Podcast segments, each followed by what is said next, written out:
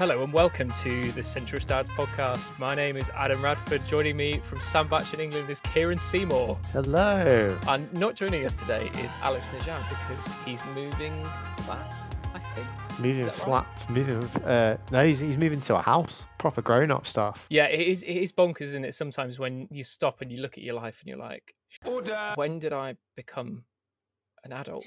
You know, and you're a homeowner with a kid and one on the way.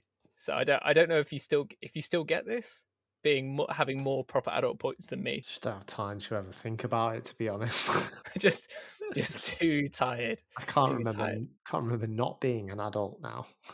Well, a lot's happened in the last fortnight, and we'll get cracking in a second. But have you got a couple of things you want to say about social media before we launch into things? Yeah, just that we've been busy on Twitter, growing our fan base. They might not all be fans, but in our eyes, they are. So yeah, we've been, mainly you, Adam, really drumming up the interest and getting involved in the debates and saying it how it is as a centrist dad, even though you're not a dad and maybe not a centrist as well. No. You can get involved as well and see what we're up to by following at Centrist Dad. Centrist Dads, not Centrist Dad. Maybe it should be that. Maybe it should. Yeah, it's one of us. Give the illusion. Yeah. And you can also follow us on Facebook as well by doing that. Yeah, get in touch. Let us know what you'd like us to talk about because we come up with it every podcast, but we're open to suggestions to what you might like us to talk about or what you think of us. Let us know, please, at Centrist Dads. Come at me. If you don't like what I say, tell me, as long as it's not nasty. You heard that right. If there's something unpleasant that myself, Alex or Kieran say, go at Kieran. That's what I took from that, mate. But yeah, if you're one of those new listeners, welcome. We have had more people listening in from France, more people listening in from the States. We've had somebody out in Seattle, more people in England listening to us, unsurprisingly, people in Wales, a couple of people in Scotland. Yeah, we're getting more and more, so welcome everybody. There's only really one thing that we can start with today because we're recording this on the 3rd of March. So Kieran, what have we got to kick us off? It's budget day. Woo! Yeah. So this was a full proper budget, wasn't it? Yeah, which he's been putting off for a very, very long time. You say full budget. It was an announcement that was like a proper budget announcement, but there were huge gaps. Oh yeah, things that he just didn't mention. The NHS. It's almost like we're not in the middle of a 1 in 300 year health crisis. Yeah, didn't mention the NHS. No. Yeah. No. Which I find I have my suspicions that that's actually part of the Sunak brand, to be honest. And that's actually, he's doing that because he wants the top job one day. That's me being cynical, perhaps. Back in the day, the budget was locked away in that briefcase and there were no leaks. There was nothing about what was going to be in it. And by the time you get to the budget nowadays under this government, it's... the briefcase might as well be empty because it's all been leaked and... that would have been a sackable offence for a chancellor, but no longer is that the way. Whether that's good or bad, I don't know. It does make it a bit pants when it's a bit anticlimactic when you just kind of know what's going to come. Do you mean like you want him to pull sort of policies from the red box like rabbits from a hat and say, I've got insider national insurance rise? Ta-da! Yeah. I didn't know that it was also a strange tradition that when chancellors are announcing the budget that they can have a drink. Yes, that is a thing, isn't it? Yeah, Ken Clarke had some whiskey when he did it. Of course he did. I had no idea before a tweet today. Sunak's teetotal, isn't he? So he doesn't have one. I'm pretty sure he is. Yeah, that's probably quite wise if you're going into politics to sort of avoid any. Yeah, can you imagine? But he is also a coke addict as well. We found out. Yeah. This week, if you haven't seen this, definitely worth checking out. He basically, in a school, was talking to two teenage boys. I think it was yesterday this happened. And basically says that he's a coke addict, addicted to coke. I'm a total coke addict, before suddenly realizing what he's just said. And then Coca-Cola, a Coca-Cola addict, before going on a minute-long digging exercise, I suppose you could say, of trying to get himself out of a very nasty hole. Sorry, I digress. It was classic. No, it's classic Partridge, isn't it? Like, yeah. I think was it you that linked it to me under a like an accidental Partridge Twitter account or something like that? Partridge, yeah. He's got a very good brand. He's got a very slick. We'll go on to the budget, obviously, properly in a second. But I just want to say about how sort of professional his social media, his videos, how good it all is. And I wish it wasn't, but he's got some very good people behind him in terms of, to really cultivate this image of the down to earth. He's a bit geeky, but you could also have, a chat with him down the pub. He's teetotal. He could have an orange juice. He seems very likable. For somebody, somebody with who I would disagree with about pretty much everything. So I'm not saying that I would vote for him because he seems likable, but he does come across very well in front of the cameras. And with this sort of, with this thing about being a coke addict and how he sort of laughed it off, it was in an endearing way. It wasn't awkward at all. Mm. Do you get that as well? That there's something that's quite friendly about him. There's something quite Blair-esque to me. He really reminds me of Blair in his charisma and how he deals with things. I'm amazed he gets away with the stuff he does by number 10. I don't understand why Johnson lets him do all this slick PR stuff, because he's clearly after his job whenever that day comes. Maybe Johnson feels he needs him because he's not so popular himself. I don't know. It just really surprises me that I can't think of a chancellor who's been able to have such control over his PR the way that Sunak is. So it's interesting. I think there is an extremely good chance of him running to get the leadership of the Tory party, and I think he'll win if he does go for it.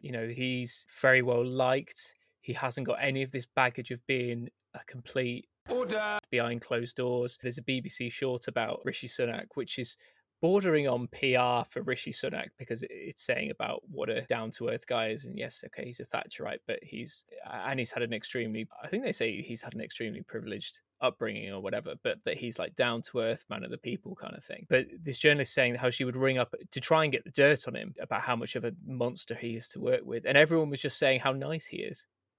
How easy to get on with he is. So he hasn't made any enemies. Well, you could make enemies with the other people who want the top job if you're getting the top job, because you can't, like, this town isn't big enough for the both of us kind of thing.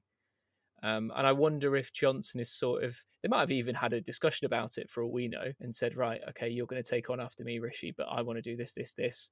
I'll support you, but don't stab me in the back.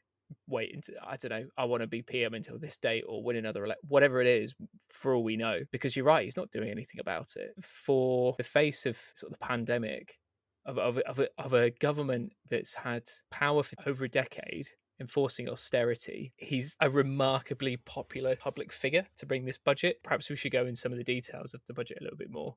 In terms of what came up. That was a nice kind of talk about the man behind the budget. So, I mean, yeah, it's interesting, since you mentioned before we started recording, Adam, about the Times and how they're running with it. And I had a look at some of the other right-wing leaning newspapers as well. And it's not the positive stuff you would expect, actually. The Times, obviously, is going with highest tax increases for 55 years. The Telegraph, 5 years of tax pain announced. Interesting. That I guess that's the headline, really. It's the start of the recovery, and the recovery means higher taxes. So there's a massive stealth tax in there. That was one of my big headlines for me. Income tax thresholds have been frozen for 2026 till 2026. So they're stuck at 12,500 now before we pay any income tax, whereas the previous 10 years, I believe they'd gone up, or it was definitely 10 years when it was coalition. It was because it was actually the Lib Dems that made that happen. Do you remember them? Yeah, the Liberal Democrats. For all their sins, that was definitely one thing they really should be remembered for. Yep. But that's been frozen now. That's an extra, last year it was about 20 quid, 25 quid extra a month. Times that by 12, 240, 250 quid. times up by 5 years, it's £1,250 the average person is going to be missing out on. So that's a stealth tax, big one there. Corporation tax is the other big one, going to rise by 25%, but only for larger firms. I've not looked into too much detail about that one. COVID's done so many weird things to politics, and you know, the conservatives like spending records amount of money on in services and pumping money into the public finances, and then you had Labour kind of coming out, and I've not seen their reaction. But you know, they beforehand they were kind of coming out saying, no, you can't raise corporation tax yet. You need to wait and let businesses recover. Which, you know, if you'd have said this a year ago, any of this stuff, you'd be like, eh? what's happened? It's a total flip reverse.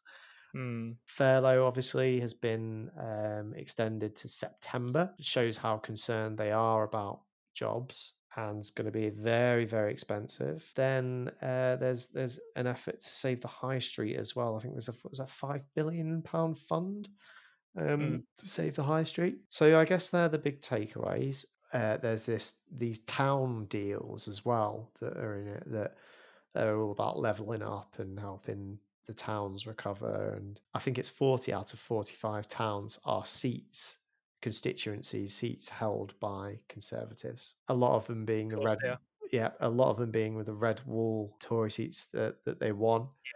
Yeah. You're kind of including the Chancellor's own constituency. And they're saying that they've used this metric and this formula to work it out from one of the departments. That's where it's come from. But you know, do we know the metrics of that formula, how it's worked? I don't think that's been released. So very interesting. That's my headlines from it. Adam, thoughts? Additional things you've spotted? Well, going off the towns and there being an interesting overlap between political control and the receiving of funds. It's hard, isn't it? Because with the red wall seats, which are working class areas, they'd be hammered for leaving them behind. And then we're also saying we're criticising them for helping them out when they have a Tory MP. Do you know what I mean? Like, and I'm saying this as somebody who also felt the same, because like one of the free ports is going to be in Teesside, which is Tory held for the first time in forever. I think sort of since 2015 or 2017 or something they've held it, but it was Labour for donkey's years before that. And like Plymouth as well, where Johnny Mercer's the MP. There's an overlap there, but it's how much of that is potentially going to MPs whose seats the Tories want to hold on to. For me, the massive glaring thing was held. You know, the only four policies that really stood out was boosting the vaccination rollout, which was a £50 million boost to the vaccine testing capability, and a 1.6 billion injection into the vaccine rollout itself. That money was already there. Some pocket change for domestic violence programs. You know, domestic violence has skyrocketed during the lockdown, and there's no new funding for social services. There's no new funding no substantial funding for domestic violence program. You know, 19 million is nothing. It's absolutely nothing, especially when you're a government which has introduced universal credit, which puts all of the power of household finances in the hands of one person.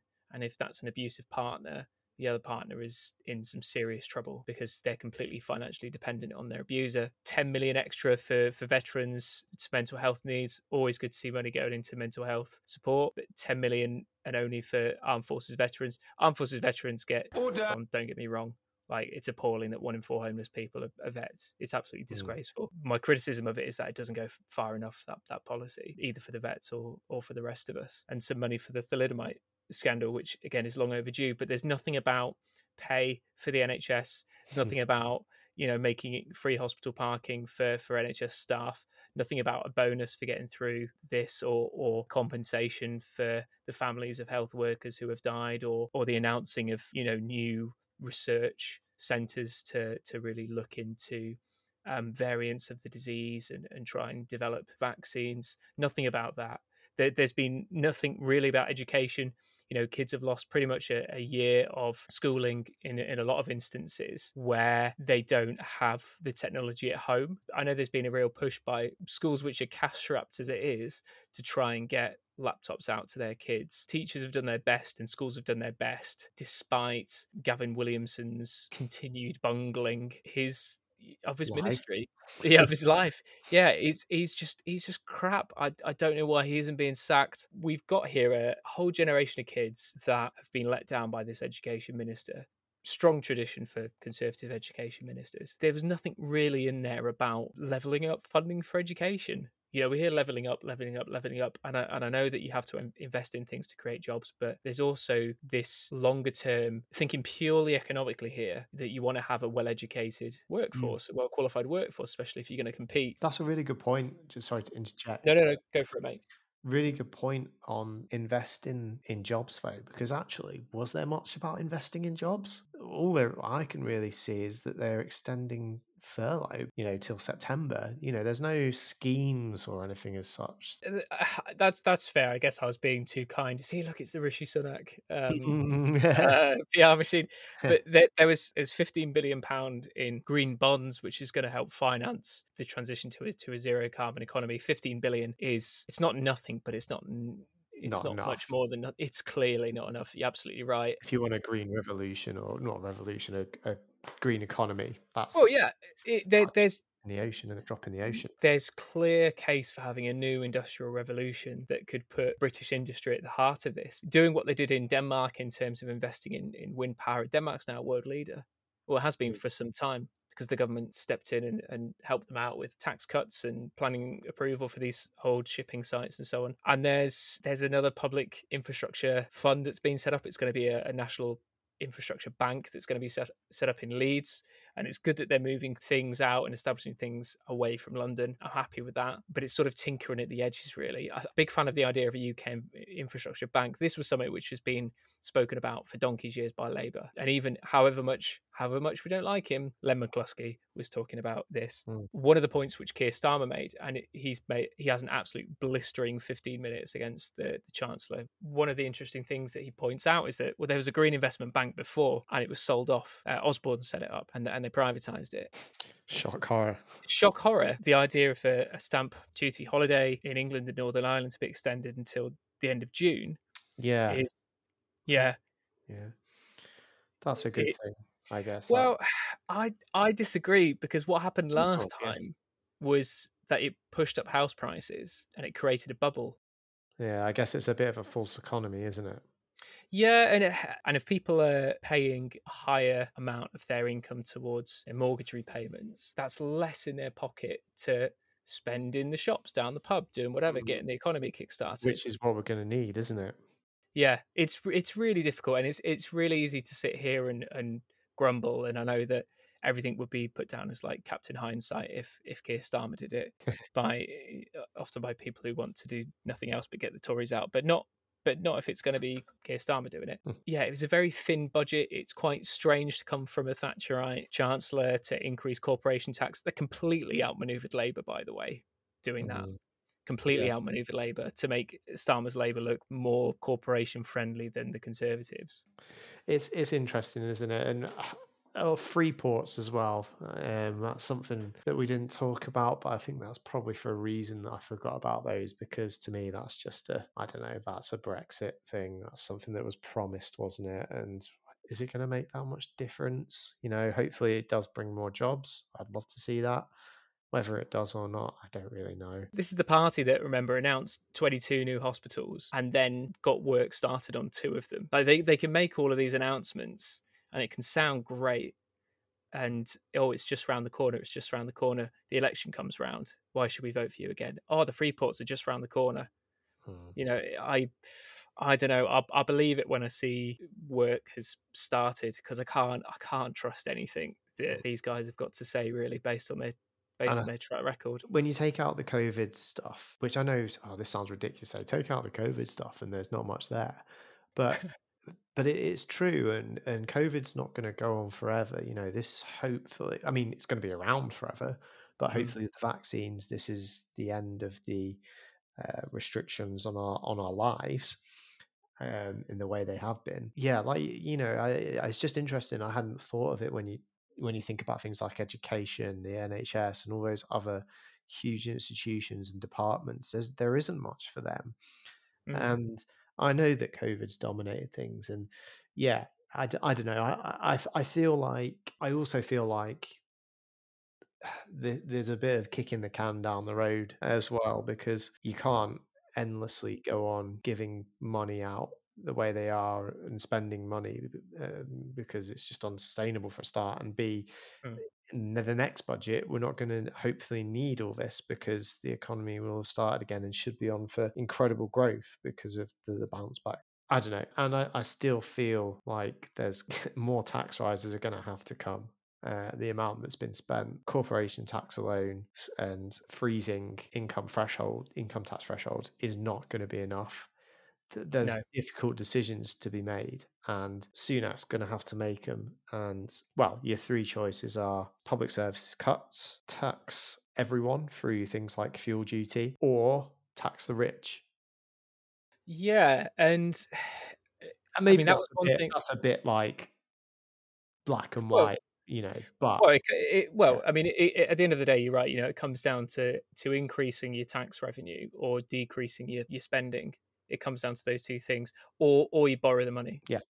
And in Argentina, no way this is going to happen in the UK, especially with the Tories in power. But back in December, there was a one-off levy passed on the richest 12,000 people. So those who had assets of about 2 million quid and above, they need to pay 3.5% maximum on their assets to pay for the pandemic. Wow. Right. That's on 12,000 people. And I was half expecting the Chancellor to increase, to put in another tax threshold, right? A super rich tax threshold, tweak it up 1% or 2% to give the impression that they're paying their fair share. Oh, look, I'm a progressive Chancellor. Labour didn't think about this. You know, it looks good, but also it could probably raise quite a substantial amount of money. Probably because that would have meant he had to pay more tax as well. Well, maybe it would certainly alienate people who he's going to be hoping to bankroll him when he runs to be PM. Well, when he runs to be leader and then when he runs to be PM. So I think that was a massive missed opportunity. And I know that sort of taxing isn't great if you want to stimulate an economy. I was just surprised that sin taxes didn't go up. So sin taxes are things on the taxes on products that the governments don't particularly approve of necessarily, like alcohol and tobacco and whatever. Well, there's huge pressure from backbenchers in the Tory party not to touch those things, isn't there? Yeah.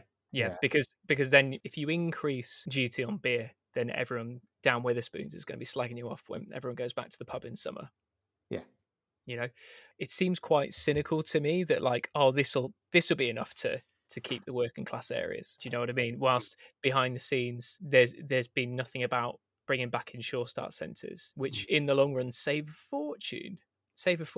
There was nothing in there given. Again, I know we mentioned it last episode that we're hosting the COP this year, but yeah, aside from that Green Investment Bank, which is a rehash of an old policy, it's a good idea, but there was nothing in there about government funding. And the idea of using bonds are great, like bonds work, but they're not a complete substitute for sufficient government funding. It's sort of a stopgap, really. It's like, okay, so we're not gonna raise taxes enough to be able to increase our spending, and we haven't really got the money to increase our spending, but we're going to rely on bonds to do it. Then you're in sketchy water, because what happens if people don't invest or businesses don't invest? Well, then you've got a massive black hole in your promises. But it's not your fault because it was down to the private investors. Yeah, and I think we're here analysing it, and naturally when you analyse stuff, you tend to be more critical than positive. But fair play, he's rolling out furlough. That's good, and that takes guts to do, especially for a Conservative Chancellor. So you do have to give credit where credit's due, because I'm sure there would be previous governments under the circumstances we're in that would have, well, Thatcher, that perhaps wouldn't have been as kind. Yeah, there's a lot of gaps, and perhaps a bit of kicking the can down the road, and perhaps the signature, or what seems to be becoming the signature of Boris Johnson government, that lots of shiny headlines, lots of grand ideas, but no strategy or substance to actually see those things through. For me, you can take furlough as an example of that. Great, extending it, helping the economy bounce back. But what do you do when furlough ends? What's the strategy then? How are you getting people back into jobs that are going to lose their jobs or have lost their jobs? You know, a bit more forward thinking is needed, in my view. Adam, you saw Keir Starmer's response. I haven't seen that. What was it like? It's very, very good. It's very, very good. And I think he's a PM in the making already. The people who need the most convincing are ex-Labour members who left in the strop. And I don't think they will watch it, which is a shame because he dismantles Rishi Sunak, really. You can see that he was a courtroom barrister in how he comes across. He's got his glasses on. It's a bit like a telling off from when you're in primary school and your head teacher tells you off. One thing that was really nice actually is that often in these exchanges you end up with the MPs sort of jeering and, you know, waving their papers and just going on both sides, and it becomes a farce. But without this cacophony of noise around, you can actually have a proper tearing apart of the government, or, you know, and a proper rebuttal if there is one, which there wasn't really, without playing to the crowd. So it was really good. He was the one who made me realise, there's nothing in there about health, really. Nothing. Mm. One of the things I'm not surprised he didn't bring it up because it's not necessarily a priority at the moment in terms of UK government policy. But one of the things that I was sort of expecting is, you know, like one of those little policies that make a huge difference, but they're never sexy. Yeah. Was there's a vaccine for malaria now being tried out, which is groundbreaking. It's the biggest killer. It's massive, and I was half expecting him to say, right, as part of the Covax scheme, where we're going to be giving surplus vaccines to other countries who haven't got the economic means to compete on the marketplace, like we have to put our orders in first. Using the same distribution system, we're also going to seriously invest a significant proportion of our foreign aid budget into also distributing at the same time or shortly afterwards this malaria vaccine as well, because it's sort of been forgotten about in the news. And I thought, do you know what, that would have been a really nice policy to put in that could save loads of lives. I know it's not saving lives in the UK, but it would make use of this huge supply chain that's going to have to be put in place. And I think it was a bit of a missed opportunity, really. He's not going to lose any votes over it, don't get me wrong, but I think it wouldn't have done any harm at the same time.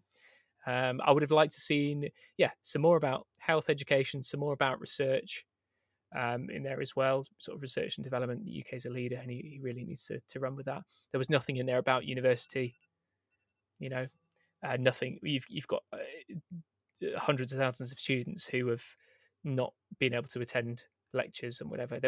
I'm surprised there wasn't anything about, you know, there's going to be a rebate or whatever to students or a student loan holiday.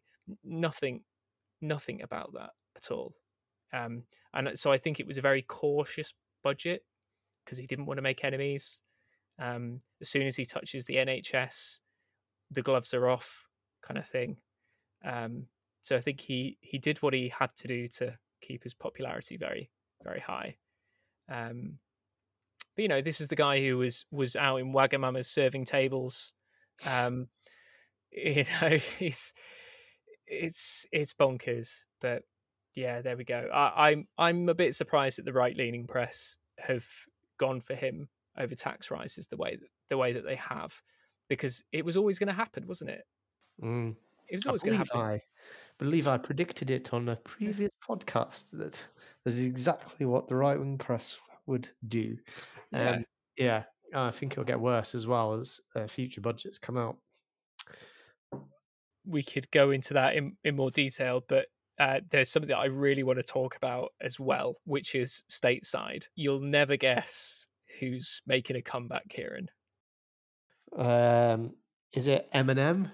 Yes, he's back again. Unfortunately, it's not Eminem. No, it is. It's the Donald. No. Yeah. He gave a. Have you seen his 1.5-hour rambling speech at CPAC?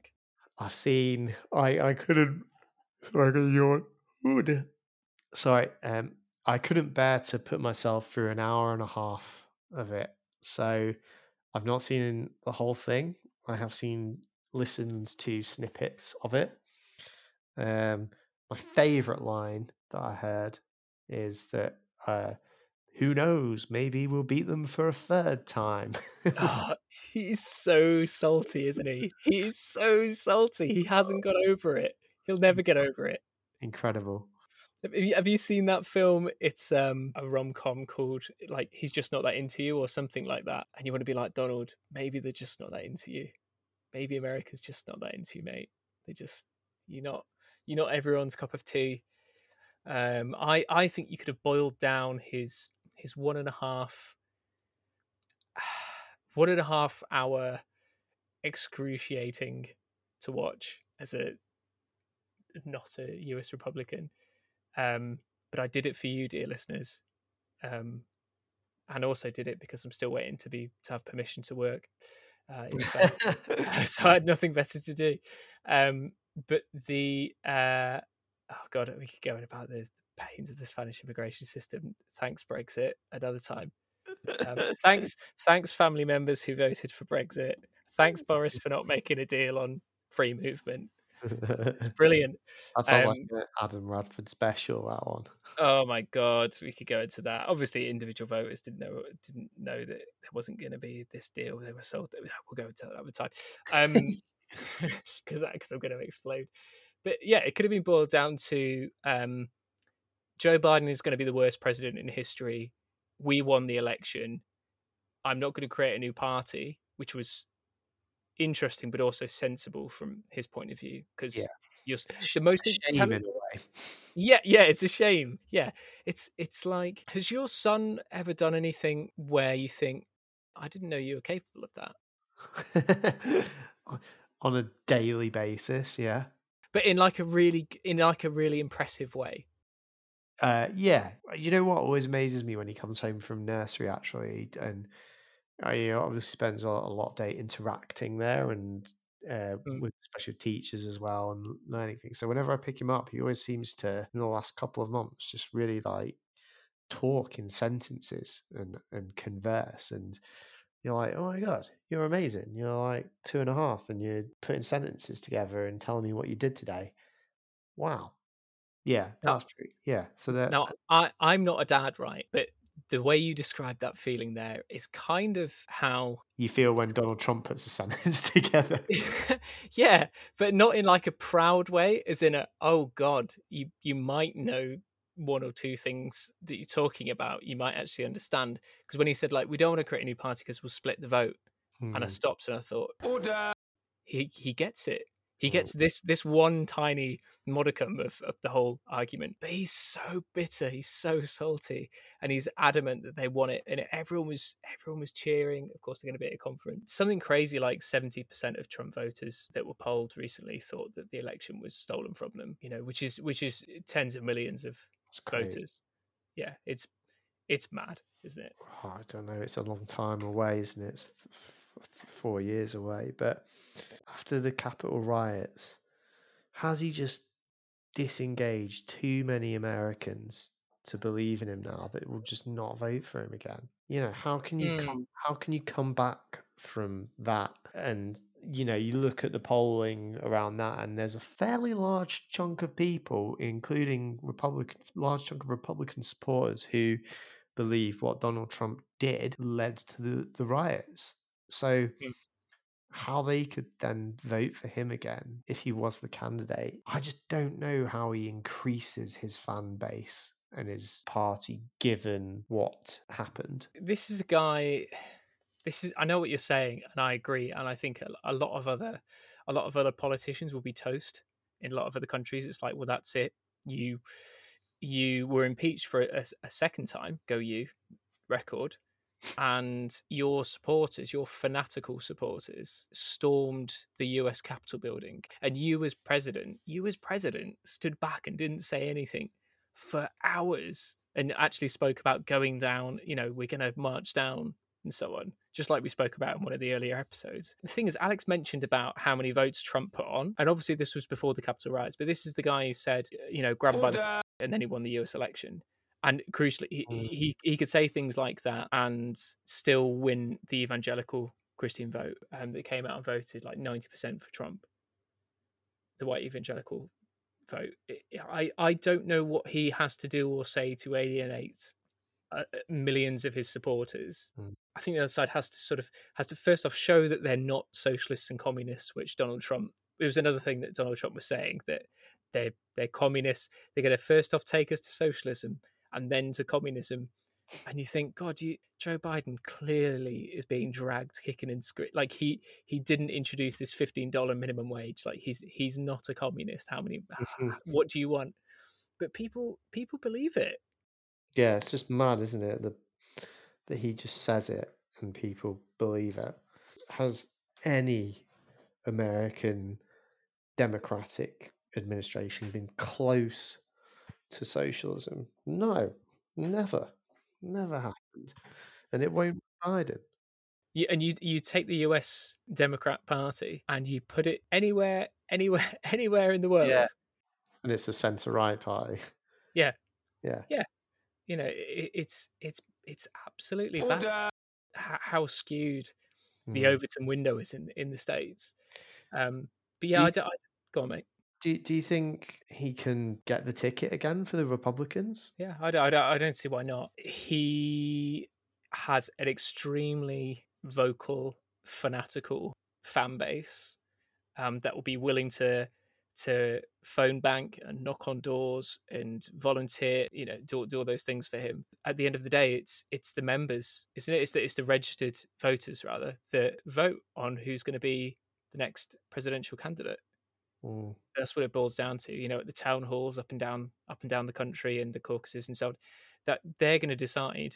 I think if it was up to the US representatives, if it was a bit like how the Tories do it, which is where the parliamentary party has to whittle it down first, yeah, and then it goes to members for the final two. Yeah, I think so. We need Alex for this, don't we? Alex. Yeah, Alex knows all this stuff, but I think that's how it. Anyway, but basically, you can get nipped in the bud if you don't have the support from many people. Like like Labour have a minimal signatures thing. Like Jeremy Corbyn almost didn't get on. Remember, thanks Margaret Beckett for sorting that one out. If that was the case, I don't think he would have as easy a ride. I think the best thing that we can hope for, and this is horrible saying it, but I think the best thing we can hope for is Mike Pence throws his hat in the ring. Maybe, yeah. And he is, by all accounts, an extremely regressive, very religious right potential president. But he's not as Trump. Like he's more level-headed. Like, well, yeah, you know, he stepped away when the riots happened, didn't he? You know, he had some sense. He went to the inauguration. You know. Yeah, exactly. He respects democracy. Yeah. I think you're right. I think it's like he's somebody with whom we would disagree with about pretty much everything, but at least he respects democracy and respects the process. Could he come out? Could he have come out and said, you know, and denounced the president? I don't know what the protocol for that is. I think it's a shame that he didn't come out and say, you know, there's no evidence of voter fraud or whatever. I think that could be it, because he would presumably win over an awful lot of the evangelical vote straight away, which is a huge block within the US and also within the Republican Party, because he's been deeply religious an awful lot longer than Trump has. Trump managed to miraculously find religion all of a sudden when he needed it. He's got a really strong pro-life record. He's got a really strong pro-gun rights record. You know, he ticks all the boxes, Pence, for the Republicans. For the party old guard, he's not somebody who was impeached for 2 times, once for potentially inciting a riot, you know, so I think he's a safer pair of hands for them. That's what I think will happen. I think Pence will throw his hat into the ring, but I won't be. If Pence gets elected president, I won't be breathing a sigh of relief. I'll put it like that. Yeah, I know we're only a month and a bit into the Biden administration, but it's interesting just looking at his approval ratings at the moment. They're pretty good. holding up, you know, highs of around plus 25, plus 29, lows plus 3, plus 7, you know, so you're looking at an average of probably, I'd say, like about 15, between 12 and 15 positive approval rating, which is good. I know you kind of hope that was the case at the start, but yeah, and that'll be hard to maintain. But at least, you know, if he gets the vaccine rollout sorted and looks after COVID properly, that should be a good win for him to free up the country and get the economy rolling there as well. So yeah, it's interesting, and that'll definitely be one to. And it's been quiet over here from the. I found, I don't know what it's been like in Spain, but in this country, there's not been much on America in the news at all, which after the last 4 years, to be honest, is quite nice because it was never great to see what was coming out. So yeah, I just hope that can be maintained. I hope he just utilizes the fact that he's got the balance of power to get some real stuff done with particularly climate change. There's not been loads of coverage here. I feel like that's probably a good thing because I was a bit kind of America'd out on the news. And also the channel that we watch here is Channel 6 News, which I've spoken about before, is like a left-leaning public broadcaster. But during the, you know how there was like a week delay between the polls closing and getting a definitive results in the US election. Yeah. They had rolling news for 24 hours a day. And in the background, they had the same track playing. This music is like epic Lord of the Rings horns, honestly. But it was like the same 15 seconds for 24 hours a day for a week. And I didn't sit down there and watch it for 24 hours a day for a week. But I was watching it, you know, at lunchtime and in the mornings, you know, whilst having my coffee and so on. And I was getting sick of it. God knows what the guy anchoring it was doing, and I was just like, do you know what? I'm ready now. America, you can go off America and do your own thing for a while without me knowing about it. So the coverage hasn't been great. Alex, when you listen to this, we've missed your insight and we've missed your knowledge of every general election since forever and in-depth knowledge of US politics. I feel like we might have accidentally given some fake news because Alex isn't here. Yeah. You know what I mean? It's just more reassuring when Alex is here because you know he'll know if we've said something wrong. Yeah, like Alex is the most, in terms of like actual qualifications, Alex is the most qualified out of us to talk about politics, and in terms of his experience and who he's worked for in the past and things like that. Yeah, he's a bright guy. But Alex, we need you back when you finished moving house. But it's all very exciting. Cool, mate. Well, okay. So, Kieran, just before we go, can you just do our usual social media begging bowl? Leave any comments. Give us a like on our social media, Facebook and Twitter at Centrist Dads. Or if you've listened to us through whatever podcasting medium you listen to, please could you just leave a review, ideally 5 out of 5, but only 5. Sorry, what was that, subliminal? Only if you think we're worthy of that. Hopefully we are. And leave a review as well. Let us know what you thought. Just say you know what you're talking about, or say you guys are idiots. You know, we can take it. So yeah, that's just my final thought. Yeah, if you think we're idiots, let us know. Ah, that's opening a Pandora's box. There'll be so many people who think we're idiots. I think I'm an idiot. So somebody who's like a massive leaver or big fan of Corbyn, despite the biggest electoral defeat in living memory, I don't stand a chance, mate.